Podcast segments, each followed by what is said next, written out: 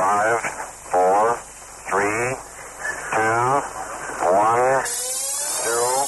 Ignition. Liftoff. Hey, everybody, I'm Brian Clapp, VP of Content and Engaged Learning at WorkinSports.com, and this is the Work in Sports Podcast.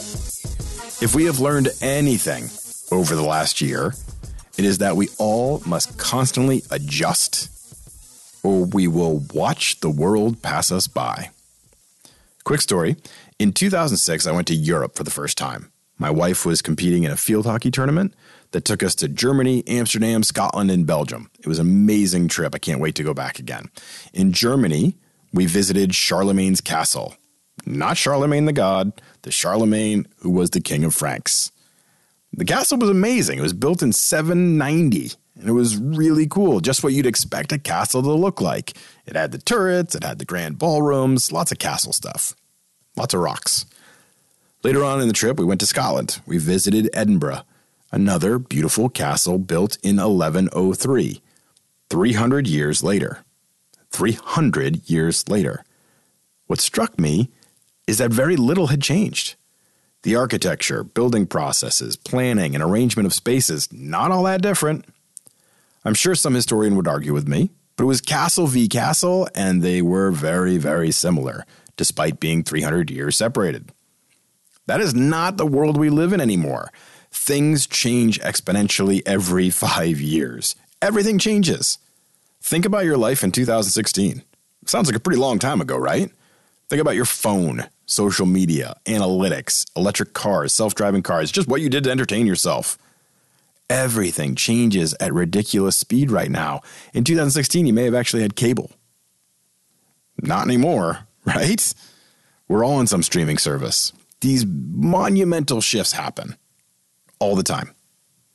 Will you adjust or will you stand pat trying to slow down the world and make it fit what you remember and like?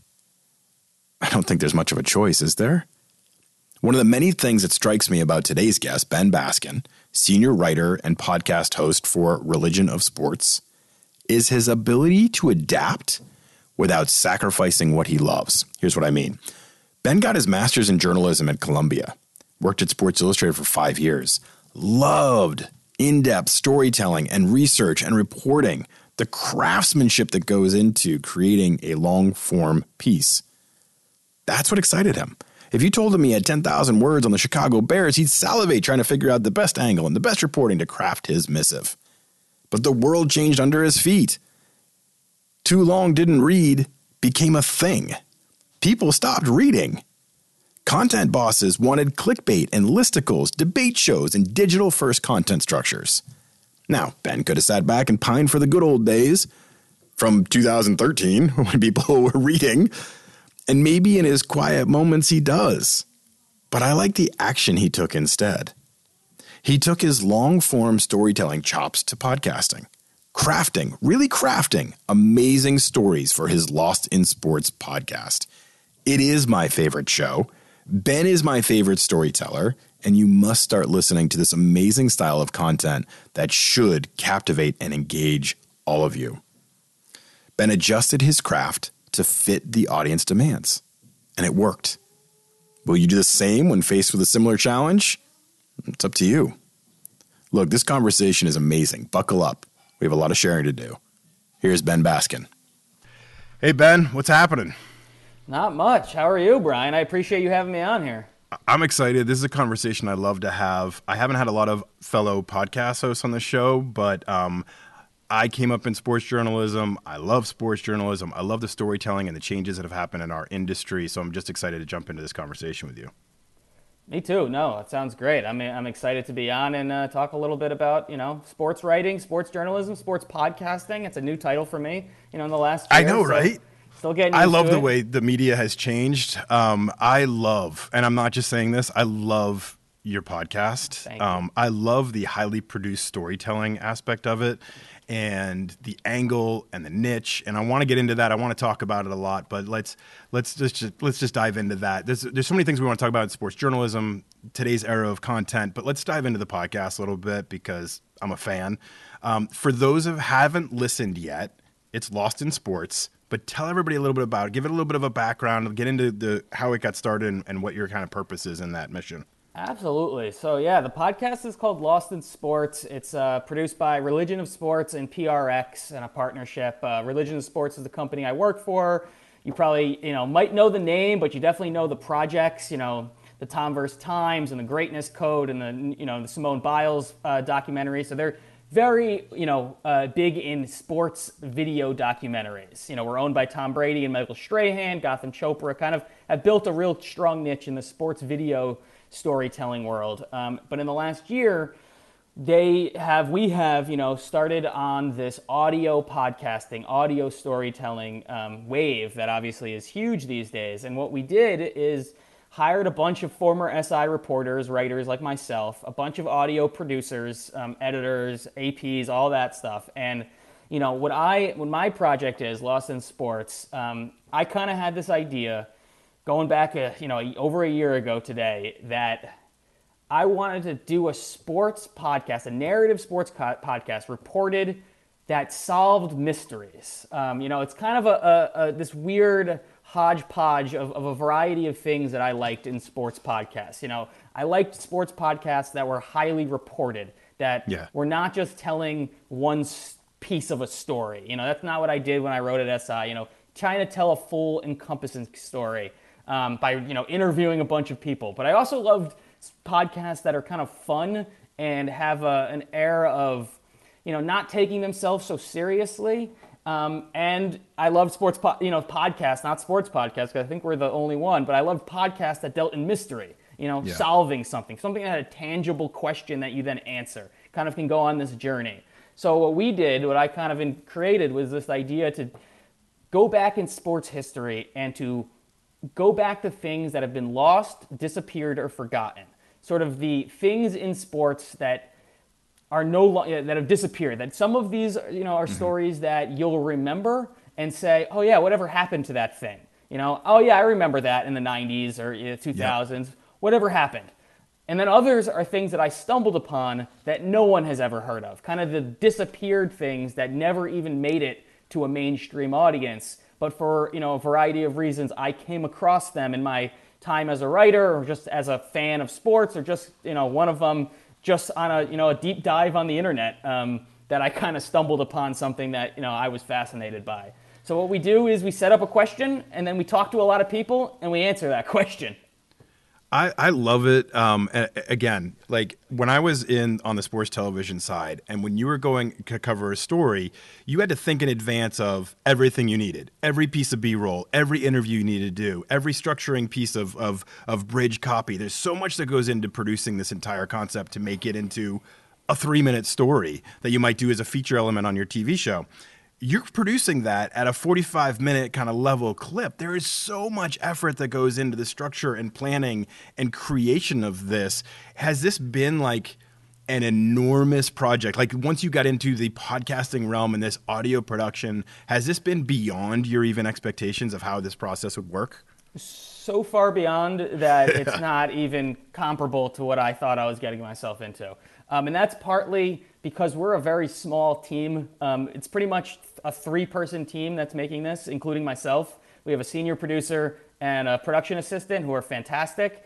Um, but yes, in the last, you know, this is a year in the making from when we started this, you know, the reporting of it back last summer. And all of this, you know, mind you, is pandemic reporting. So we didn't get to travel anywhere. All of these are phone yeah. calls, which adds a whole nother level of, you know, storytelling uh, maneuvering to kind of try to create the scenes when you're not being able to go out in places. But in the last six months now, this year, once we started getting into the actual production of the episodes, making them, turning them out, you know, you can do all the reporting, you can do all the outlining, you can set up, you know, what you think the story is going to be as you kind of discover it. And the thing with these is, I didn't want, obviously, you go in and you want to have a concept of what your story is going to be. But yeah. when you're dealing with mysteries and you're dealing with things that haven't really been discussed or talked about or written about, you don't know where you're going to end up. So mm-hmm. as much as you know, you, you a lot of times you have to interview a whole lot of people to answer a question. For one of these, I talked to nearly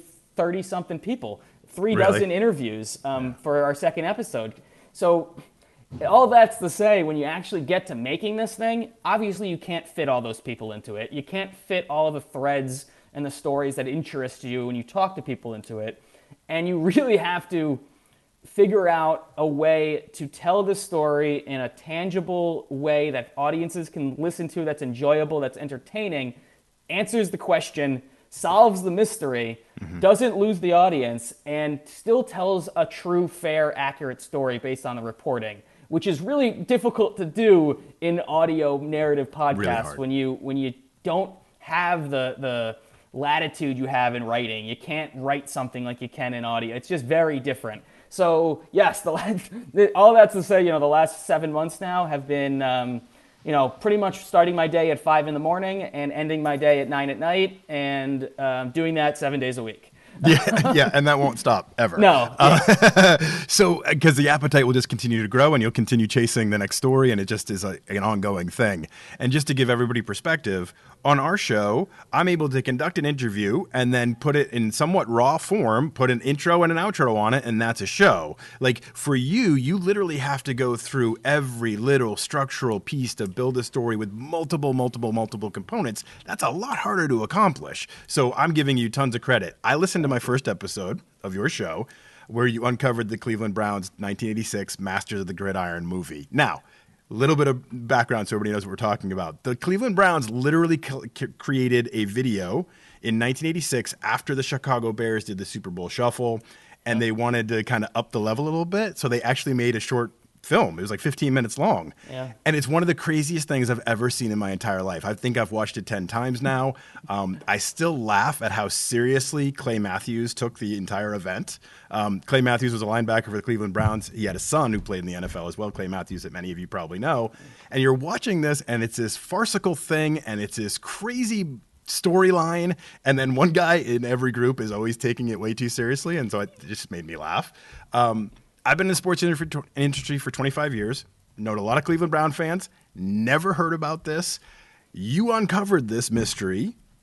When something like that happens, where you're like, oh my gosh, this is gold. Like, what is that feeling like for you as a journalist and reporter and host to say, this is awesome?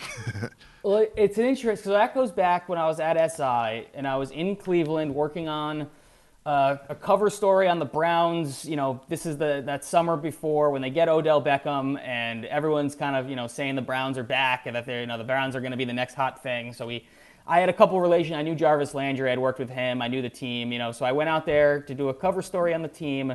Um, and what I was, you know, focused on with that story is the history and the, you know the everything that brought them to that moment. And I was in the office of a source I was interviewing uh, just across the street from Brown Stadium, and he's giving me a tour of his office. And right as we're walking around, and we have the audio that we use in the in the clip uh, in the podcast, just a sh- short clip clip of it, where he points out on his wall a framed photograph um, of a football team fighting ninjas in a castle.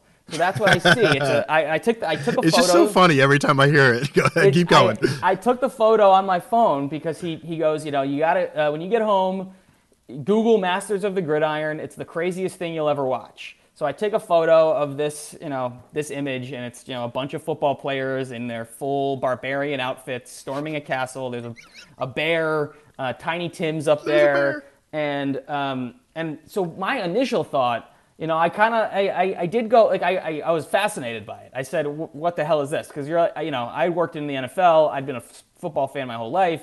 I never heard about this. No. I was shocked I'd never heard about it. I was like, what are they talking about? So, but the thing with that, so you go home. I think I, I think I went back to my. I don't think I did it when I went. So I went home and then I didn't look at it until I transcribed that interview. Because then I transcribed the interview and I hear him mention it again. And for anyone who transcribes an interview, all you're looking for when you're transcribing an interview is a way to not transcribe that interview. Anything that can get you away from transcribing is, you know, welcome. So I go into that, I come upon this, and I'm like, oh, well, now I'm going to look it up. And that's when I watched the video for the first time. And of course, you know, the first thought is, this is incredible, this is new, this is something I've never heard of. But at that time, you need to, like, just having the idea, just having something like that is not a story. Like, until you know, you have to figure out what the story is for people Yeah. to care. Just an interesting video that the Browns made might be like a nice um, slideshow type thing. It might be something that you can kind of make a tweet about. But to turn it into a, a, a long form story or a 45 minute podcast, then you needed to kind of figure out what's actually the story of this. What's the tension? What's the narrative? What were the characters? What matters? Why is anyone going to care about this? Um, and for me, that was lucky because I knew enough about the Browns and their history and the city and where they were in the 80s and what that team meant that there was some, you know, incipient thoughts of here's a bigger story here, here's something interesting. Um, but you know, so so that comes to like when I do have this idea for a podcast of things lost, disappeared, or forgotten. That was front and center in my head Yeah. of okay, this is a this is one you know that's and, and it took a little bit of convincing of for people to say you know because a lot of people will say well who's going to care about the Browns? You know who's going to care about this outside Cleveland? And then when you start talking to people and you find out that Mike and Elise Baab are two of the you know just just the, the most gregarious affable mm-hmm. great people and then you hear the, their story and what the video meant to them and kind of the tension of that season then you start kind of having the wheels turn of okay there's something actually here that we can make into a story that people outside of the fan base in 1986 cleveland are going to care about Yeah, and you bring in the history of it all too. I really love the depth of it. It's not just the whole story isn't just about the Masters of Gridiron movie. It's about the the frame of mind at the time and what was going on in the era and what was happening in Cleveland. And you bring in personalities from Cleveland. And again, I've never even been to Cleveland. I might have driven through, but I was I was it was gripping. I was just Thank so you. into it. And to be able to continue this now, I have to ask. I mean, you start out the podcast and it's your very first episode, and the first voices you hear other than yours are the Russo brothers, the directors of Avengers Endgame and multiple other movies. I mean, for real? Like, like really? Like, I'm, I'm sitting here as a fellow podcast host being like, wait, you got the Russo brothers for your first episode? Like, how does something like that even happen? Like, you just have their number and call them up and say, hey, I've got this really quirky Cleveland Browns video. I want to chat. I mean, like, how, how does, I'm just in awe. I, th- I, well, I think you know uh, the Russo brothers have a list of, of all people in the world that have Avengers figurines on their bookshelf. Yes, so, there you go. know, that gave me the in right there, and this is exactly where I did that podcast. You know, and I, I, I made embarrassed myself immediately by pointing out my Avengers figurines. But no, that was one. You know, luckily um, our company. Gotham Chopra, our CEO, our founder, had a you know knew them a little bit, has worked with them, so I got Yeah. a, a, an email address to the right person. And the Russo brothers, you know, God bless them, they were immediately, immediately completely in on this idea. They were fascinated by it. They bought in more than I ever would have imagined because not only are they Cleveland Browns fans, but they're filmmakers. Yeah. You know, they're storytellers. They loved the aspect of this movie being made by their favorite football team um, and watching it with them. Um, you know, I'm a, I, I love the Russo brothers. I love everything they've done. You know, that was a high point for me to, to talk with them and to introduce to them a, a piece of art that they didn't know existed, that they appreciated. Um, you know, that was all time for me. Uh, and it was, I thank them so much. They were such good sports about it. They enjoyed watching it. And, you know, they gave us such a great intro with, uh, you know, the question, because they had the same questions I had. You know, how'd that bear get there? Why'd they do this? You know, what, what is all this? What does it mean? So it kind of sets us up, sort of throwing you into this world for a cold open. Um, because we do a lot of different cold opens in the show. We try and mix it up for each episode. Yeah. And that was one where you just kind of get thrown right into the mystery of this. You know, here I am on my quest talking to the Russo brothers, and they're setting up questions that I also had. And now we're going to go answer those questions for Joe and Anthony Russo. That's crazy. And just to give everybody perspective too, you are you are all going to go watch this video now. I know that you're all intrigued enough now, and you're going to listen to Ben's podcast. But to give you a little bit of background, Mike Baab was the center for the Cleveland Browns, and he was kind of he and his wife were the originators of this project. And he literally wrestles a black bear during the video during this movie. And I was I was so anticipating that portion, and it's only like I don't know, maybe five seconds of the entire thing, but it's it. There's two different scenes of him wrestling a bear. It's it's just madness. Just sort of in the background, kind of just wrestling for no reason. Yeah, it was like which- the classic '80s interlude music video period when it has like sh- scenes of him wrestling a bear. It was unbelievable. I still Yeah. can't get over it. Um, Okay, so from a workflow standpoint, I produce two episodes a week. We churn things out a little bit more. We have a different kind of a, a style and approach to our, our our content. What is the time frame? I know you started this project a year ago and you have multiple episodes, but like to take a project like this from idea to execution, what are we talking about as far as timeline and for your your involvement in that process? I mean, how, how long does it take you to go to finish from idea to finished product? Feels interminable sometimes. Yeah. Um, so it's rapidly changing. I will, I will say that because of uh, you know the way you, you, you spend time on the first couple episodes and then you get to the latter end of the season and you don't have that time anymore. So you know Matt, our first few episodes. Um, you know, you, you do all we did all the reporting last year, so we broke it up into segments. I started reporting three stories, the first three stories last summer. We reported those for months, um, you know, in, in and out, kind of, you know, you, sometimes you're on one for a week, and Yeah. depending on who's picking up calls and such. Um, and then we started working on the next three, um, you know, reporting those. And a lot of things that you know we were constrained by because we actually didn't even have our AP until later on last year. Um, a lot of things that we could do a little differently now, but then you start, you know, eventually you, you realize, okay, you're done reporting.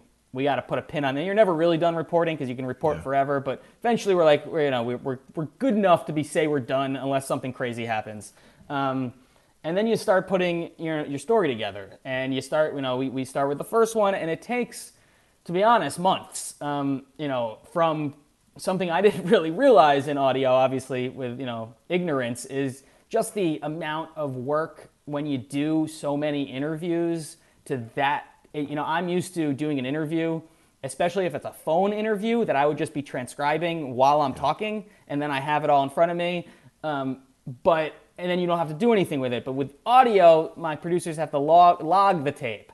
They have to put it in the system. They got to get it in Pro Tools. They got to cut it all. You know, so each step of that takes a long time, and then you put a mix together, and then you got to write out of it, and then so it, it. So our first few episodes were, especially our second episode, which went and one, which went through more drafts of anything than I can ever mm-hmm. imagine anything's ever gone through, because you.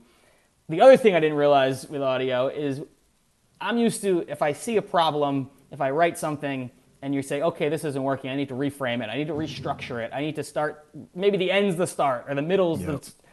When you do that in audio, you can do that. I could do it all day. You know, I can spend all morning, I can spend three days doing it on paper. But until someone then goes and does that in the actual production, you don't mm-hmm. hear how it sounds. You don't know if the story's working. So each of that, that's another, you know, every one of those steps of the process is another day, two days, Yep. three days where I do something, my producers have to make the changes, then we have to listen to it, then we got to make more changes. So, um, you know, we're in a place now where our last two episodes, based on time crunch and necessity and running low on time, are going to be truncated, ex- extremely truncated in that process, which is both, you know, fine because we've mm, learned the process a lot more. This was all done on the fly in the last year, you know, all kind of learning as we go. New company, new, you know, team together. So um, it's a it's it's a months long. You know, it takes a long time. It takes a team. It takes uh, you know a variety of, of effort, of, of reframing, of rewriting, of re-listening, of cutting.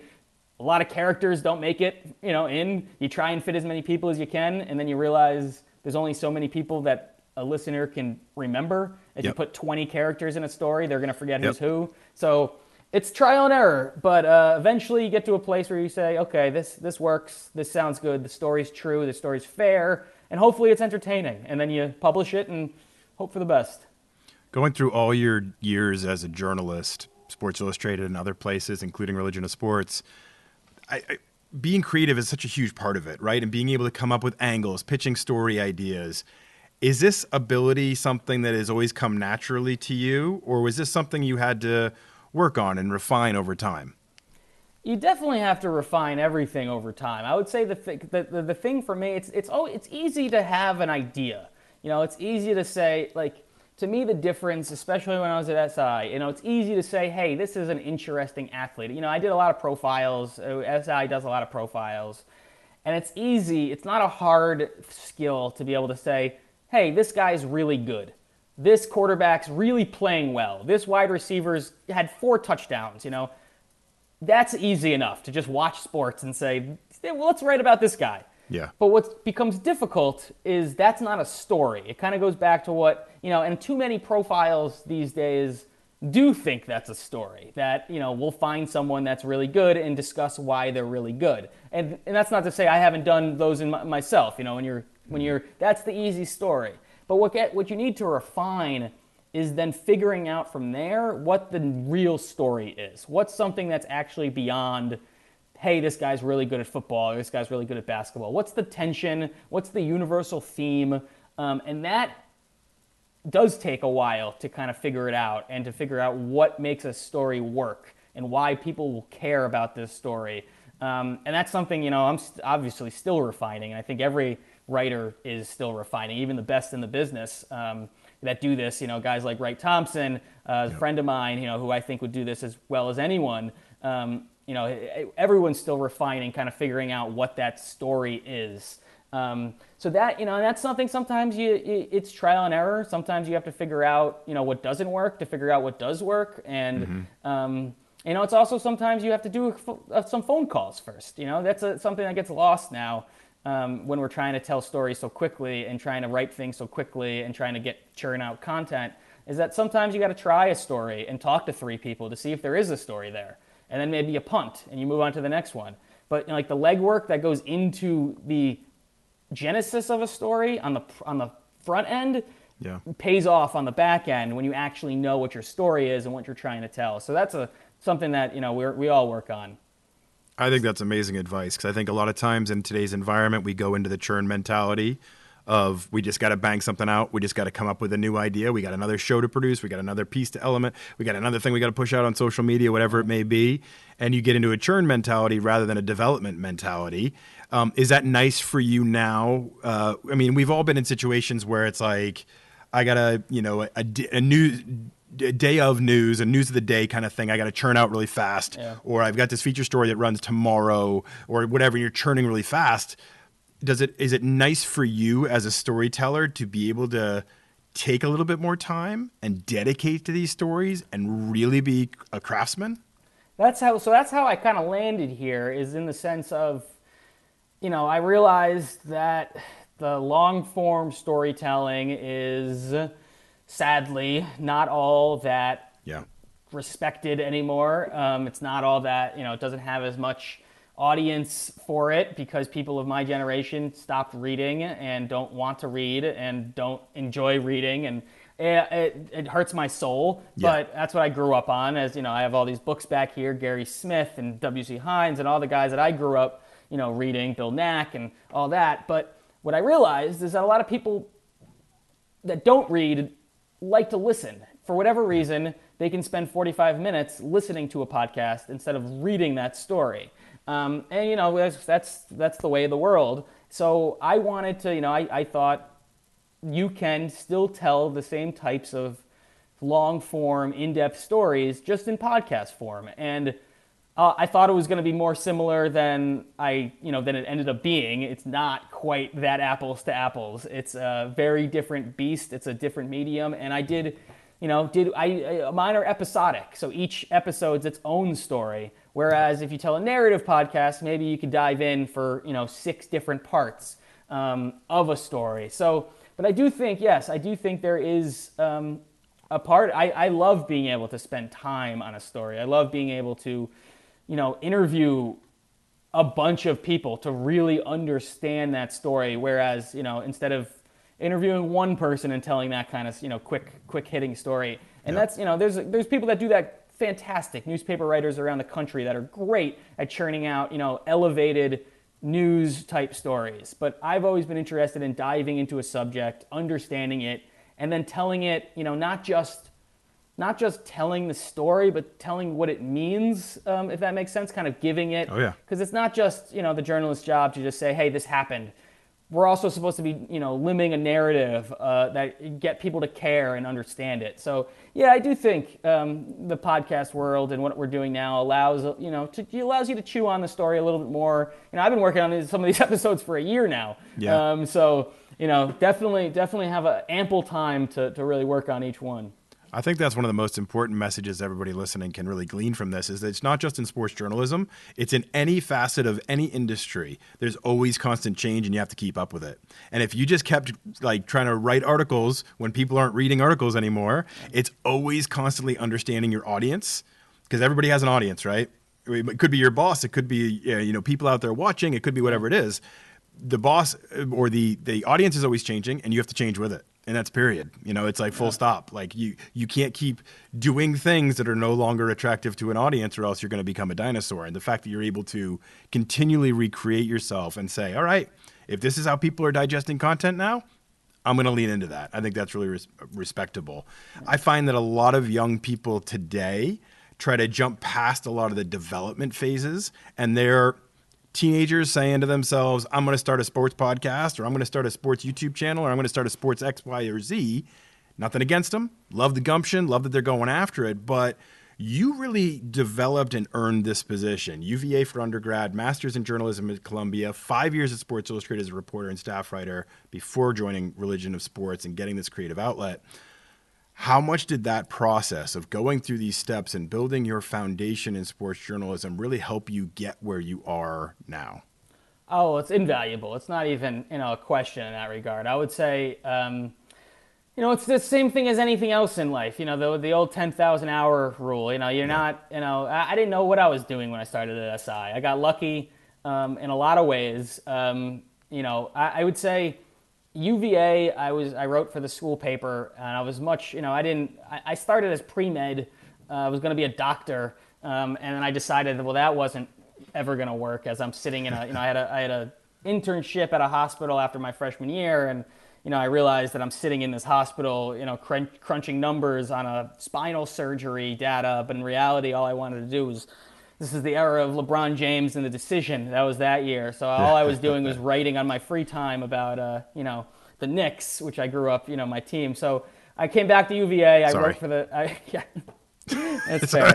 no, there's bright bright days ahead, but uh, sure, um, sure. Keep telling went, yourself that. I, I went to I went to UVA and uh, joined the school paper, but even then, I didn't. You know, we didn't really have a journalism program in Virginia. We had a school paper I covered a bunch of teams, you know, cross country and soccer and you know all the I did a bunch of that stuff, but I didn't know what I was doing then either. Kind of was just writing, you know, whatever else was in the paper. I wrote a column. That was sort of what I became known at there. Is I had like a, a very dumb Bill Simmons esque column, which is you know I look back on with horror, but like that's what I was. That's what was drawing me at that time. But it wasn't until I went to Columbia for journalism school that kind of everything changed for me.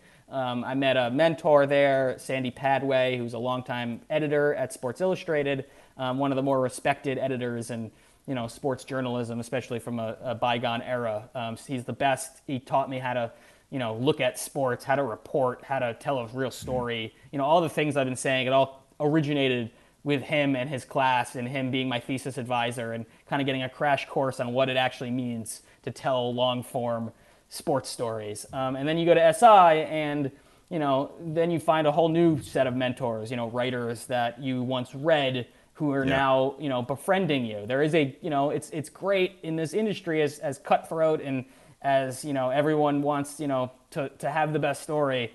I have found that a lot of older writers, especially if they see that you have something, you know, the, the, the care to make a story good, they will help yeah. you teach how to do that. And at SI, you know, you start. I started as a reporter, um, which is pretty much a fact checker in a lot of ways. So I fact checked the stories of these great sports journalists at SI. You know, Lee Jenkins, um, yeah. Alexander Wolff, uh, Jack McCallum, Greg Bishop, all these guys that allowed me into their process by fact checking because you know and i was i I, was thirsty for the knowledge. You know, a lot. You can look at fact checking. You can take that job as just sort of the lowest level of the totem pole, and all you're doing is checking facts. And you know, yes, this is correct. No, it isn't.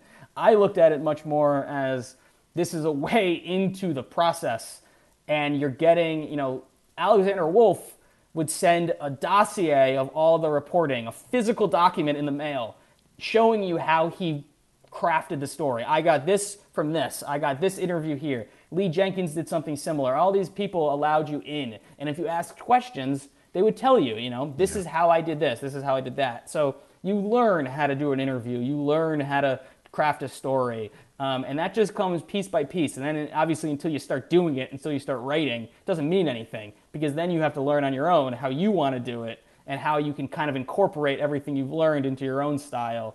Um, and that's something obviously everyone's still working on. I'm still working on. But all those years, you know, being around people, finding mentors, finding people, learning how they do things, uh, it, you know, that sets you on a, on a path to be able to then do it yourself. If you're just thrown into it, you know, unless, you know, I'm sure there's some prodigies out there that could, you know, write their first story and have it, you know, win a Pulitzer, but uh, most people, and they need a little bit of that time yeah. to uh, to figure out what, what, what we're doing in, in this industry.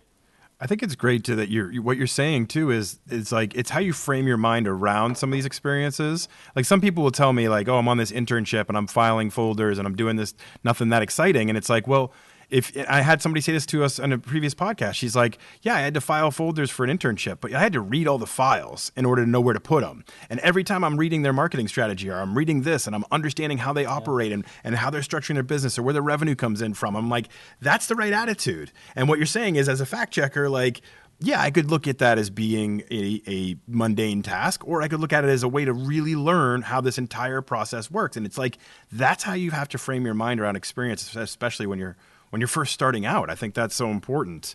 Um, I'm always curious about this. You've you primarily covered the NFL during your years at at SI.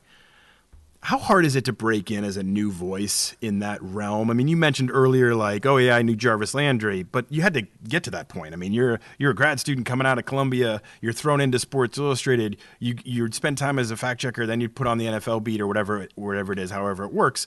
But like, you're competing against people that have been in the industry for decades. You're competing with the Peter Kings of the world and all these other people that know everybody. It's like, how do you start to build your brand, build connections, get sources, gain credibility? Like that seems really hard to me. It, yeah, so I would say it's it's twofold in that world because you know I was never I never wanted to be, nor professed to be, nor try to be sort of one of the NFL newsbreakers. I never you know, I didn't. I had people I talked to. I had people I could ask info, but like I was never a guy with sources that's going to, you know, uh, you know, be texting like Adam Schefter to get you know yeah. the next. Because I one, I just don't.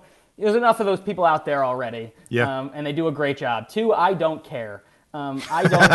I I don't care if uh, news of a trade is broken an hour before the team tweets it. I don't understand why people do care. Um, I it, it baffles me but I, it was never something that I wanted to compete with, um, both based on my own you know predilections and also just you're not I'm not going to win that battle. I'm not a guy that's going to be able to you know cultivate sources that are going to tell me when the GM gets fired. But what I could do is, and what anyone can do, is what I managed to kind of do in, in SI is one, obviously, just being able to have SI at when you send an email was a, a door opener.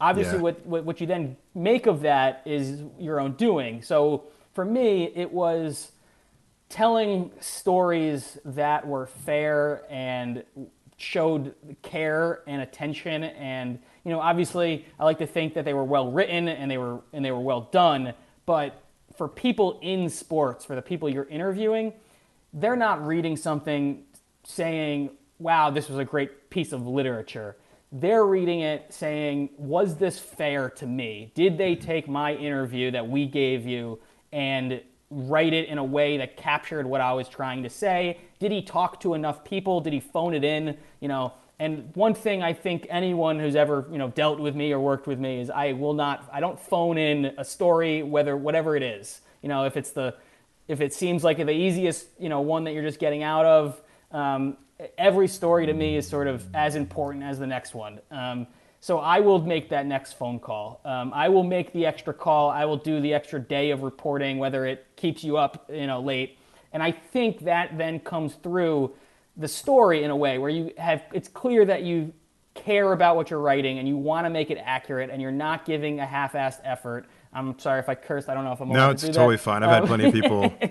but so so then so then you write that story and someone you know you, then you build your kind of uh, foundation that you can then show to the next person hey i did this story i would love to tell your story Um, you know, I told this story that with care and deftness and tact. This is a tough story that I would like to do as well. Um, and then you get, you know, then obviously you have agents and PR managers, but also athletes that, um, you know, it gets, they know, you know, they know who's who. You get a reputation. They know who who the people that you know are are trying to do something good and who are just there to cash a paycheck. So um, I, that's the easiest thing is just care about what you're doing. Yep. Um, do it well and put you know all your attention and care into it, and it will be recognized. That's not to say it's going to be lucrative, really. You know that you're going to get some giant uh, you know ESPN money from it, but um, it, people will see if you're caring about it, and conversely, they'll see if you're not. Yeah, no, I appreciate that. So when you start out at a place like Sports Illustrated, I have to imagine the success picture. Like if you start to say like, where I want to get is a cover story. Like getting a cover story has got to be one of those like big moments that you look ahead to and say, I'd love to have that happen. As you referenced earlier, you did a cover story in 2019 on the Browns. I don't know if that was your first, but um, or if you had any others. Uh, but I would ask this: Is that the most pressure you've faced in your professional career, knowing that you're going to have a cover story at SI? So um, it was. I had seven. Um, Wow, awesome. Um, my first one was in 2017 on Julio Jones, um, and uh, so you're right. You're right, and you're wrong in in two ways. Here is that yes, when I started at SI, the only thing it's sort of that you know that beacon of cover story. It's it has you know the most prestige, the most visibility. You see them, they plaster them. Some are still you know you see them forever. They're you know they they live on. Um, Yep. But as you work there, you start to realize that a lot of the times the best stories are not the cover stories. Um, the cover stories are the most popular, the hottest, you know, especially Timely. these days. Yeah. Um, they're the stories that are, you know, that capture a moment or capture a person that makes for something that you can put on a cover. Um, so what you do realize as you go forward, even by the time I got my first one, I think, um, uh, you know, I went kind of from the, the quixotic, you know, uh, Pollyannish, uh, you know, guy that came in to sort of a very, um, you know, you know, uh, bitter old man very quickly. Um, I kind of had a quick transformation, but so Welcome I- to the media. yeah, exactly. it throws you right in there. But um, Uh-huh. so like I will like you know I, I was excited when I had my first one. It was awesome. You know, it was, it's great to see. But at the same time, when you're when you're working on it, it that's not the pressure to me because it doesn't change the fact of how you're going to work. It shouldn't, and it didn't for me, and it can't for people. You know, it doesn't change if it's going to be the back page, if it's going to be a web story, if it's going to be you know on a blog somewhere. It should be the same. You should be putting the same amount of effort and thought and care into it as if it's going to be the cover story. The the things that made it more pressure to me is when I got in later and you start doing a little bit tougher stories, some investigative type stories, stories mm-hmm. that are actually dealing. It's ea- you know you're not, when you're telling a profile story, it's one thing. You know you're it's the, it, it- the, the, the pressure there is, is low bar in terms of sports stories. When you're diving into, you know, um, what I did later on with, you know, you're going into court documents and you're telling Yeah. a story that is kind of investigative that people don't want you to tell. That's where the pressure kind of builds because then you're realizing, you know, now you're in a different space and you're trying to tell a story that you know maybe the person that you that the main character didn't talk to you for the story because you're writing around him and you so like those kind of add uh, more pressure to me but Yeah. you know just being on the cover uh, it's a nice thing to have you know i got one up I was here. gonna say, like Um, putting that up on the wall. It's it's, it's one of those things. Like once you have your name under it, cover story, it's yours. It's like you have that forever. Like it can be on your wall. It can be physical. It can be something you can brag about to at, at office parties or wherever you are, dinner parties, whatever. I mean, it's a pretty cool moment. Don't Well, undersell it. the, the coolest one I will say is that I did the women's final four a couple years back, and when Arike Ogunbowale hit the back-to-back buzzer beaters, Yeah. and I wrote that story, and I ha- it was a cover, the- you know, the next week on, on a, with Arike iced twice. Um, and the cool thing there is that just um, a few months ago, Arike's older brother got that cover tattooed on his thigh. No, So- that's cool. he took the byline off though. I told Enrique he should have kept my by, he should have kept my name on his no, but um, just that like talking about forever. You know, he has that cover image of the headline and the you know the picture of her, si- Yep. his sister on his thigh, and that that was a cool one for me. Yeah, I mean, growing up, I was that kid that had every Sports Illustrated cover cut out and framed and on my wall in like a like I literally had one entire wall of my bedroom that was all just Sports Illustrated covers. And like those are iconic moments to me in the era that I grew up in, but things have changed. I mean, th- th- there's a different way of of delivering content now and I love the fact that Religion of Sports has leaned into it as you referenced earlier where audio storytelling, video storytelling, that's where the audience is now. I love it, but I'm a data point of one. What has the audience reaction been like so far? Not only to the entire religion of sports concept, but just let's get more granular into what you're doing.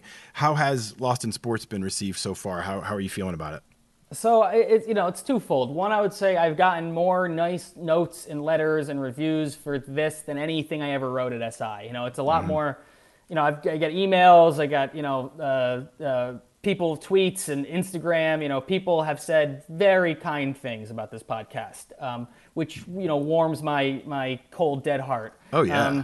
because it makes it all worth it in the end. But in the in the law in the in the you know the opposite point is that the marketplace right now with podcasts in general is such a glut of content. Yes. And it's so dependent on what the podcast, the, the Apples and the Spotify's of the world Yep.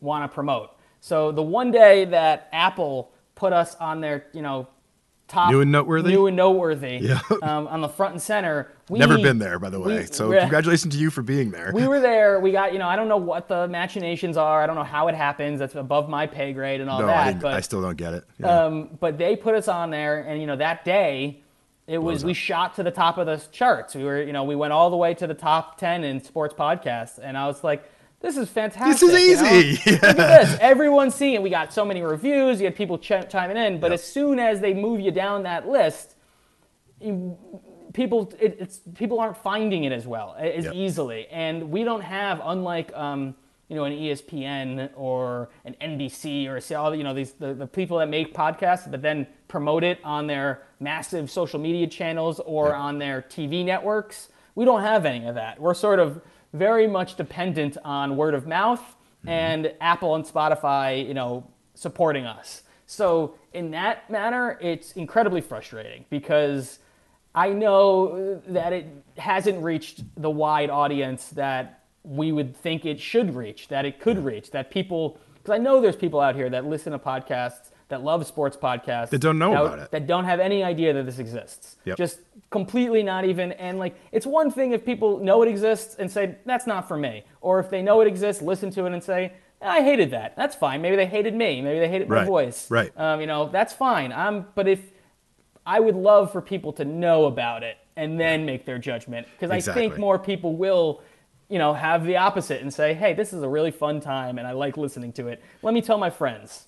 we're we're three years into this show, and I still get professors and other people, other people in the industry that'll email me and say, "I just found out about your show. I wish this existed when I was in college." Yeah.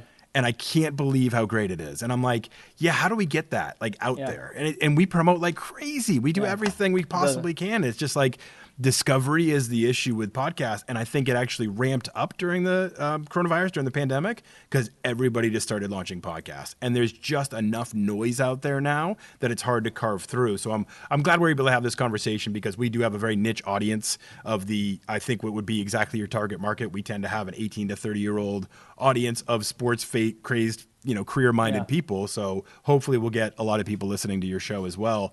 Um, a fo- quick follow up. When I was at CNN Sports Illustrated, uh, every once in a while, Ted Turner and Jane Fonda would just show up in our newsroom because they own the place, literally. Um, and that was always kind of, uh, I don't know, crazy or whatever. I have to know, like, uh, do you ever get video bombed by like Michael Strahan just popping in a Zoom meeting, or like does Tom Brady just like pop up, and, hey guys, what's up, you know, or or is there still kind of a division of uh, you don't get you don't get a lot of that interaction? I would say uh, not not you know not popping up in the zooms, but uh, that would be great though. but you know Mike, they both did you know Michael Michael did a, uh, a on a really awesome um, IG uh, video about Masters of the Gridiron.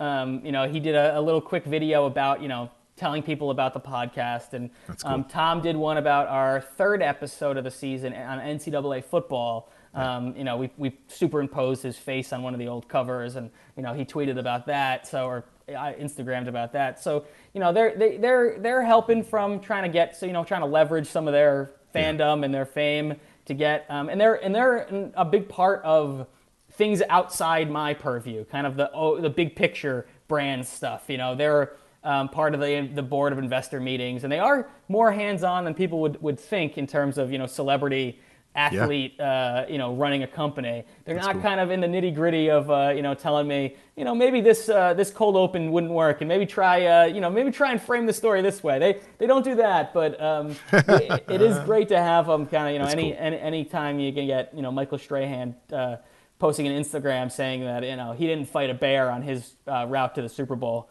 Uh, that- that That's, was- that's, great. fun. That's about as best promotion you can get. Yeah. Um, okay, so your latest episode on Lost in Sports uh, covers Evander Holyfield's ear getting bitten off by Mike Tyson during a fight.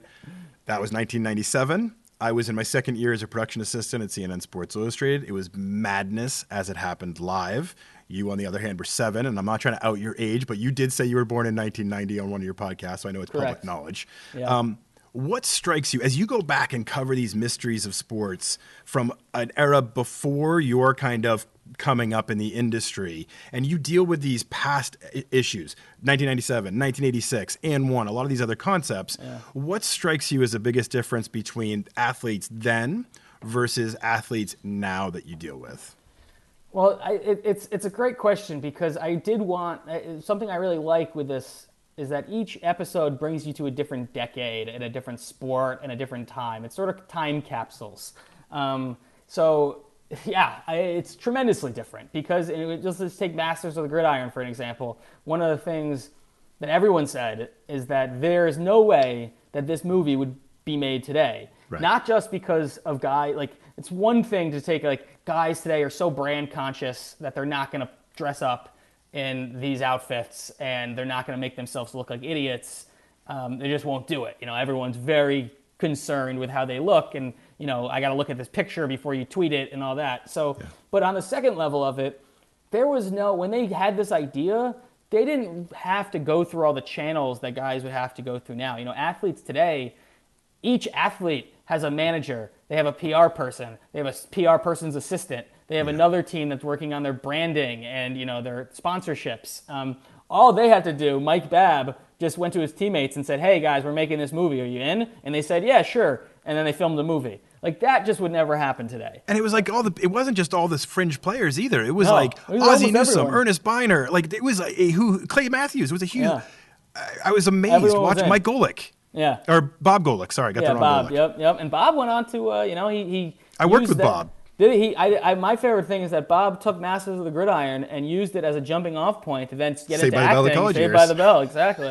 So like He has the biggest hands of anyone's I've ever shook. Really? Like they're like meat hooks. I, I swear, working with him, I shook his hand and thought, "Oh my gosh, he's like enveloping me in this moment." And it's like hard and calloused, and like he just wanted to like hit big slabs of meat. It was amazing. I had that experience when I shook Adrian Peterson's hand, and Oh, I bet. funny because everyone tells you before you meet Adrian Peterson to wa- be watch out. His handshake's gonna hurt.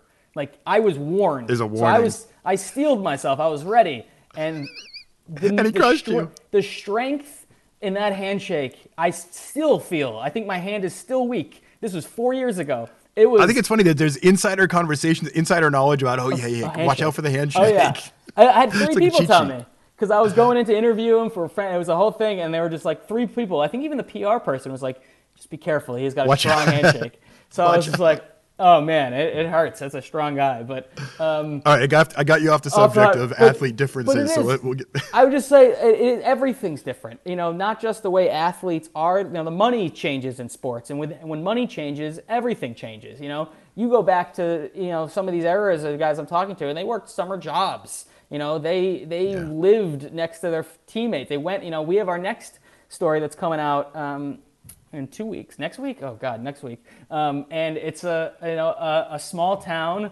Um, I, get- I, could- I think it's publicly knowledge. It's on the Hartford Whalers, the hockey team the um, Hartford that Whalers. disappeared. That is now more popular than ever before. Mm-hmm. And why do they still have this staying power? What did that team mean to that city? And one of the big things is that in Hartford in the 70s and the 80s, in this tiny city, this town that had a hockey team somehow, um, these guys were a part of the community. They went to the grocery store. They had drinks after the game with fans. I have fans telling me, oh, yeah, we used to sit at the bar and we'd talk about the game. You don't have that anymore. Nope. That's not possible. You know, these guys, and that's not to say it's a good thing or a bad thing. It's just a thing. You know, that's how sports, sports are big business now. It went from thousands to millions to billions. Yeah. And when that changes, everything changes. So, um, yeah, I, do I romanticize and, and dream of, of being born 30 years earlier and getting to fly on the SI jet and you know write 9,000 word stories that no one says is too long, and mm-hmm. you know get to do that stuff with a bonus piece and and you know have a blank check receipt that you can then turn into a you know $500 reimbursement that all those guys did at SI back in the day. Yeah, of course, but yeah, um, you sounds kind of cool. You're born into the, the generation you're born into, and you make the best of it. So, yeah. Huh, it is what it is. But you know, I, that's what I love. That's what that's part of what I wanted. You know, to me, I, I wanted to go back in time. I wanted to kind of have a time capsule. I wanted to kind of uh, have. I think we're in a. I, I personally believe that we're in a time right now when people love nostalgia. They yeah. want everything is sort of about remembering how things used to be. Whether they mm-hmm. used to be better or not, people like to think they were. And you right. want to go back to that time. So that's what I wanted to do here is kind of have a nostalgic trip down memory lane.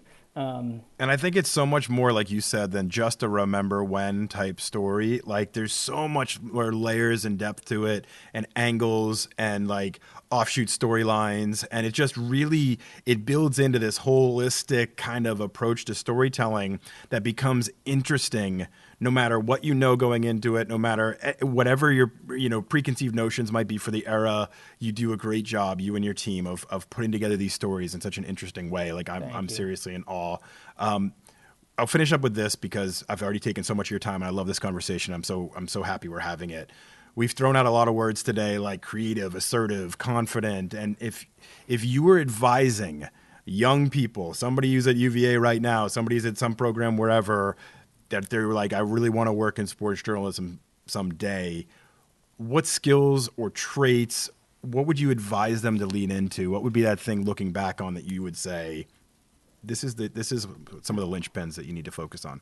I'm going to give two answers here. One Great. is my um, the answer I wish I could give with full earnest, which is um, do the work. Like you know, if you can write well and if you can do the interviews and if you file copy that is clean and on time and is you know cohesive it, it that that means a lot so like just practice the essentials is what um, my journalism mentor sandy padwe would say work on the essentials the essentials are reporting you know report well talk to people work on your interviews work on you know how to write a sentence, write one sentence, write one true sentence, and then follow it with another one, as Ernest Hemingway would say. Like that's the the basics that you if you master, and if you you know no one masters it, but if you get those down, you know you'll you'll turn out a good story. If you can if you can just do the essentials and stick to those, tell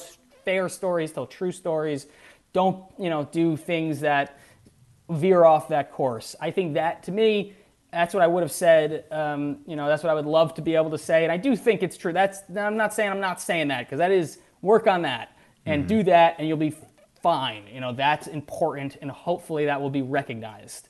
Um, I say hopefully that will be recognized because I would say years ago that it would be recognized. I like to believe you do the work and people will find the work. They'll they'll come to it. They'll appreciate it. Mm-hmm. But we're getting further and further away from that in this business, probably in all businesses, but I can speak to this one. Um, there are so many good writers out there, young good writers that aren't recognized, that aren't getting those opportunities, that are overshadowed by people who don't do the basics, that aren't writing well, that aren't reporting because of one very obvious thing. It's because they can tweet well.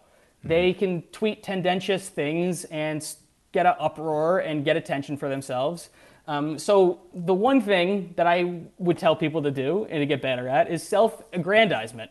Um, be very good at saying how good you are, because those people seem to be the furthest ahead in our industry right now.